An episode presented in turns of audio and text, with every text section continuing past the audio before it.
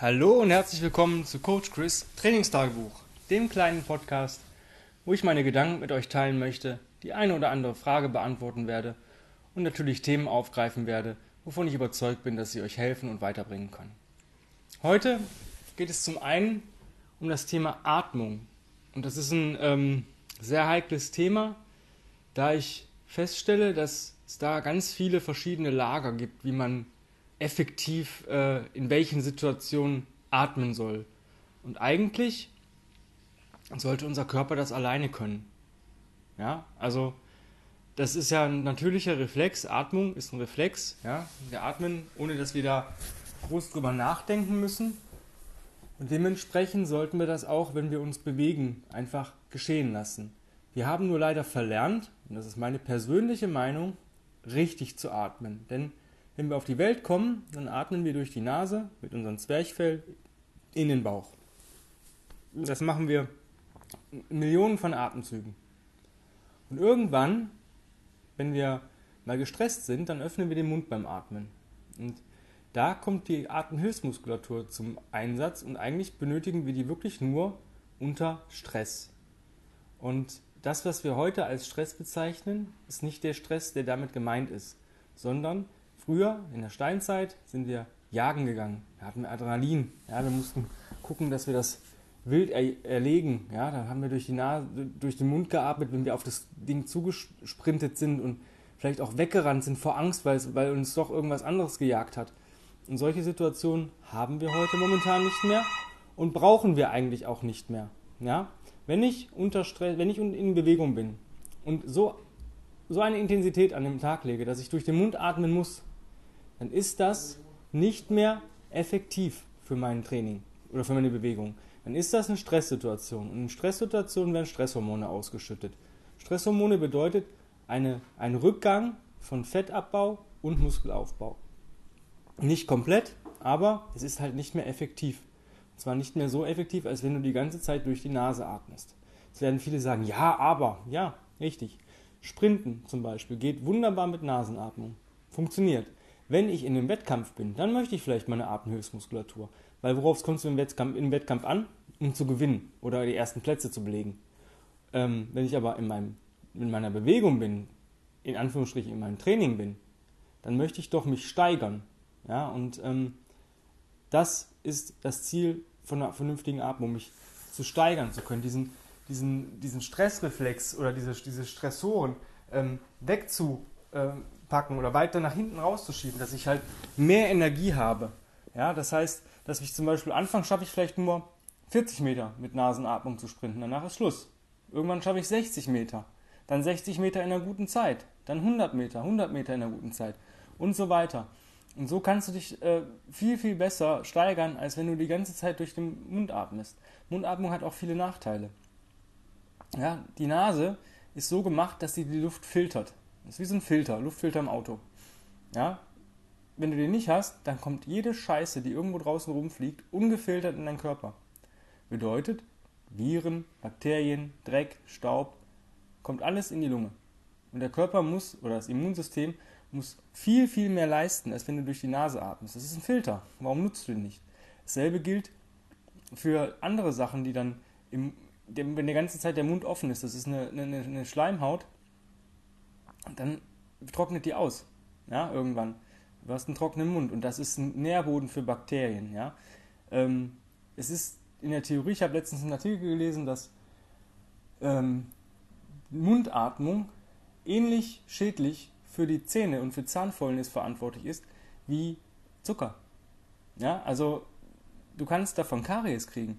Ja, also halt endlich mal die Schnauze so ungefähr. Ja, versuch mal nur zum Sprechen den Mund aufzumachen. Für was anderes brauchst du nicht. Natürlich, wenn du erkältet bist, macht das völlig Sinn. Ja, ähm, dass du, wenn du, wenn du nicht mehr durch die Nase keine Luft mehr bekommst, aber dann bist du erkältet, dann bist du eh krank, dann liegst du zu Hause oder machst eh dich die Bewegung, die du sonst machen würdest. Alles andere macht keinen Sinn. Ja? Also die Nasenatmung ist die Grundatmung und die sollten wir auch in, in Bewegungen benutzen. Ich mache alles mit Nasenatmung, egal was. Ob ich Kettlebell Swings mache, ob ich ähm, marschieren gehe, ob ich rennen gehe oder sprinten gehe. Alles mit Nasenatmung. Und du kannst dadurch deinen Körper viel, viel besser kontrollieren. Viele sagen jetzt, ja, aber was ist mit dem interabdominalen Druck und Schutz der Wirbelsäule? Naja, wenn ich irgendwas mache, wo ich drüber nachdenken muss, meine Wirbelsäule zu schützen, sollte ich sein lassen. Das macht der Körper eigentlich automatisch. Kann ich diese Haltung nicht einnehmen, eine optimale Haltung, dann ist diese Bewegung halt noch nicht für mich geeignet. Das ist so meine persönliche Meinung.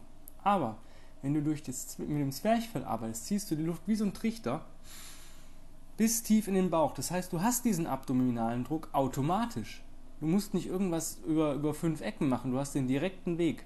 Du hast deine inneren Organe geschützt, weil da Luft im Bauch ist. Du spannst damit auch die Bauchmuskulatur an. Das passiert ganz, ganz automatisch, wenn du tief in den Bauch atmest, mit dem Zwerchfell. Der Zwerchfell ist ein Muskel. Das, das Zwerchfell ist ein Muskel. Ähm, von daher nutzt die Nasenatmung. Es wird dich tausendfach weiterbringen. Ich habe am Anfang auch gedacht, wo der Tim gesagt hat, wir machen jetzt alles mit Nasenatmung, als ich beim Tim Anderson, dem Founder von Original Strengths, ähm, im Coaching war, dachte ich, ja, herzlichen Glückwunsch. Ich kann so schon keine Minute krabbeln, wie soll ich das denn jetzt äh, noch mit Nasenatmung machen? Aber es funktioniert. Und wenn du unter einer starken Belastung stehst, ja, also wenn du dich bewegst und merkst, die Belastung wird intensiver, ja, vielleicht auch unangenehmer, aber immer noch im Bereich, wo du sagst, eigentlich mag ich das, ja, dann versuch nicht schneller zu atmen, das ist mein persönlicher Tipp, sondern versuch tiefer und langsamer zu atmen. Das heißt, versuch pro Atemzug mehr Sauerstoff in deine Lungen zu bekommen, ja. Als wenn, und damit kontrollierst du auch ein bisschen deinen Puls. Das heißt, du fährst mit dem Puls vielleicht minimal 1, 2, 3, 4, 5 Schläge runter und entspannst somit. Somit wird die Belastung entspannender, leichter.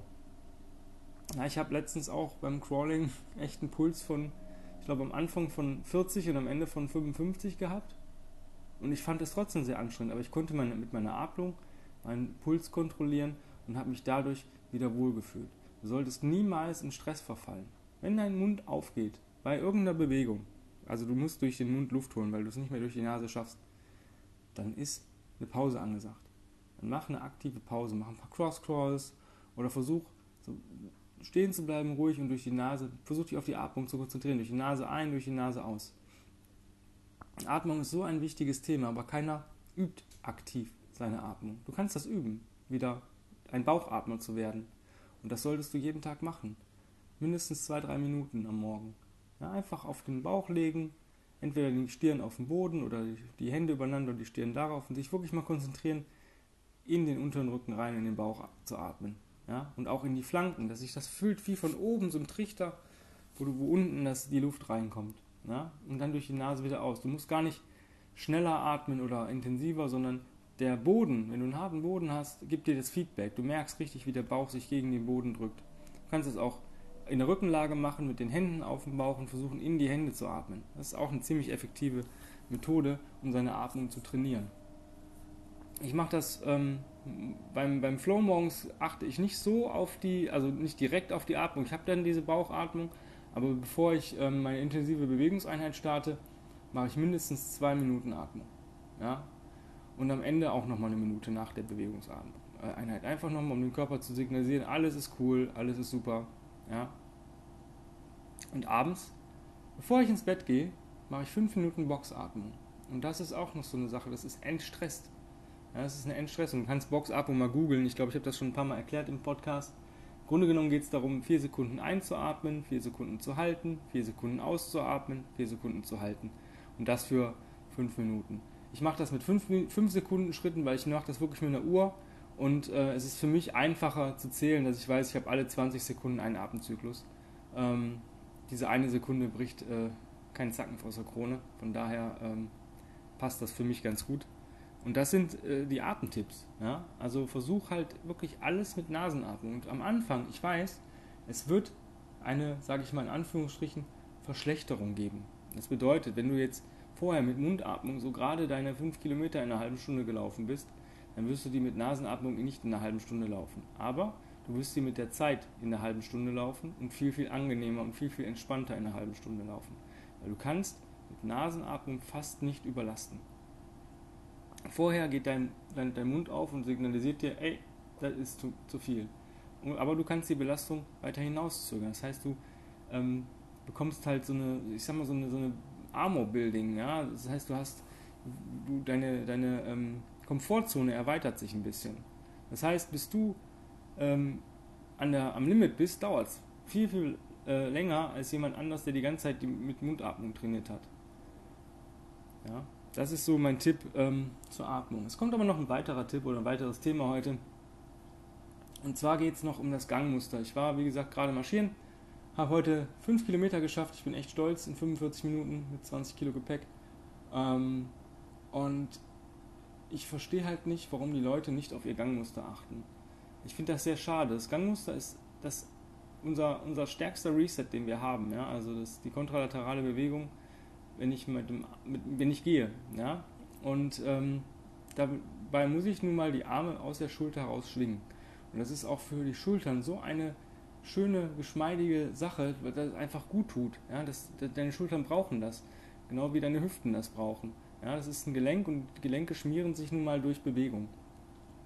Und wenn ich da ganze Zeit Leute sehe, die meinen, die müssten joggen oder weiß nicht, was sie da sonst machen müssen, wollen, ähm, die die Schultern nach hinten, nach oben gezogen haben, die Ellbogen angebeugt haben und eigentlich nur aus der Hüfte raus arbeiten, das ist so eine Belastung. Du kannst mit den Armen den Vortrieb generieren. Du bist besser. Guck dir mal einen Sprinter an. Ein Sprinter schwingt seinen Arm.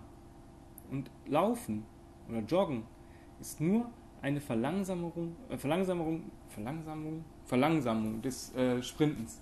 Das bedeutet, wenn du ähm, joggen möchtest, dann musst du ähm, den, genau den Mittelweg finden zwischen Sprinten und Marschieren. Und das ist extrem schwer. Das heißt, auch beim Joggen nutzt du deine Arme. Ja? Wie ein Sprinter, nur eben etwas langsamer. In dem Pace, in dem du läufst. Ich weiß nicht, 8, 9, 10 km/h denke ich, ist eine gute Jogging, äh, ähm, Jogging Pace. Und das muss man üben. Und ich finde es sehr, sehr schwer. Es ist für mich viel einfacher zu sprinten oder zu marschieren, als zu joggen oder zu laufen. Weil dieses, dieser mittlere Bewegungskadenz ja, ist einfach extrem schwer zu lernen. Und wenn dir jemand erzählt, du musst die Arme nach oben, das ist völliger Quatsch. Gehe so, versuch einfach zu gehen. Wenn gehen klappt, dann versuchst du mal locker zu traben. Aber wenn du traben klappt, dann gehst gehst du halt laufen.